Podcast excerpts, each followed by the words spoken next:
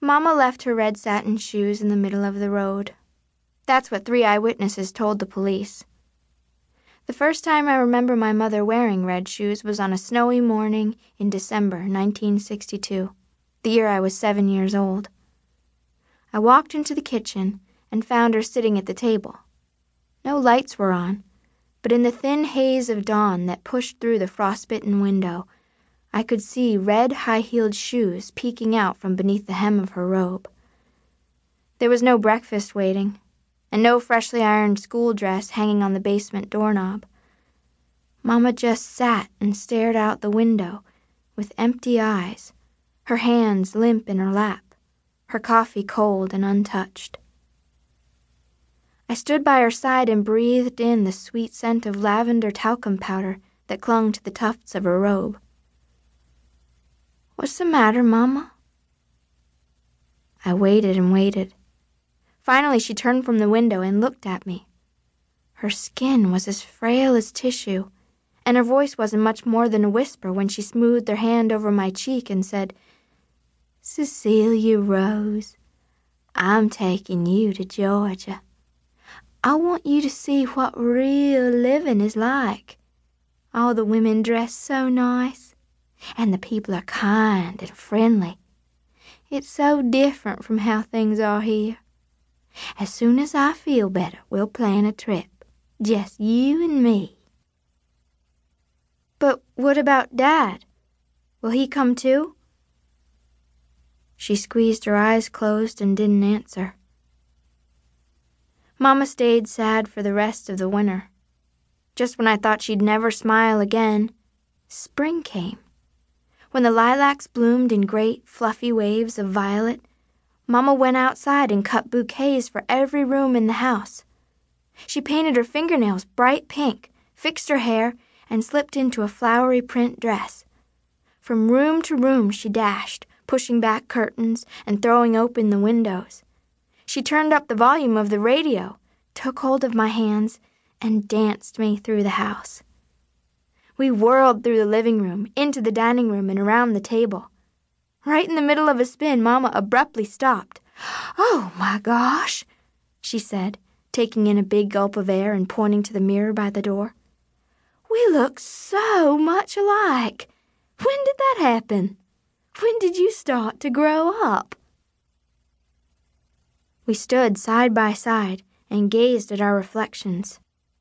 What I saw was two smiling people with the same heart shaped face, blue eyes, and long brown hair.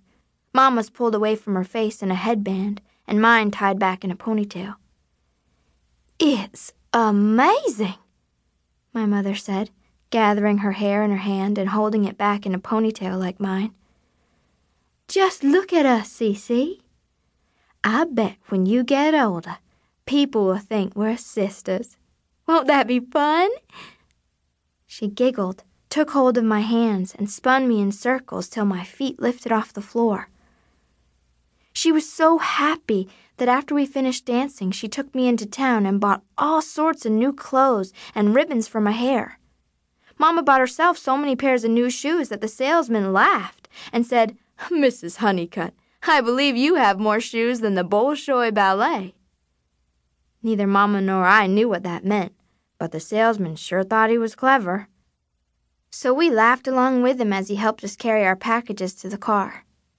After stuffing the trunk full with bags and boxes, we ran across the street to the Five and Dime, where we sat at the lunch counter and shared a cheeseburger, a bowl of french fries, and a chocolate milkshake. That spring sure was something. I'd never seen Mamma so happy. Every day was a big celebration.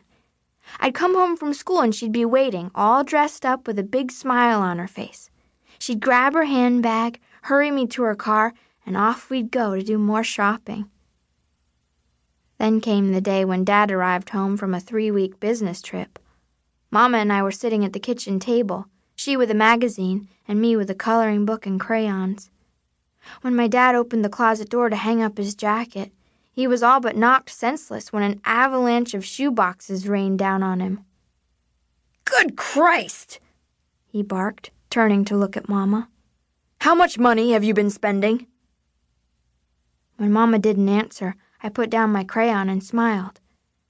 Daddy, we've been shopping for weeks, but everything we got was for free. Free? What are you talking about? I nodded wisely. Yep. All Mama had to do was show the salesman a square of plastic, and he let us have whatever we wanted.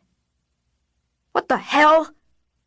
Dad pounded across the kitchen floor, yanked Mama's handbag from the hook by the door, and pulled the square of plastic from her wallet.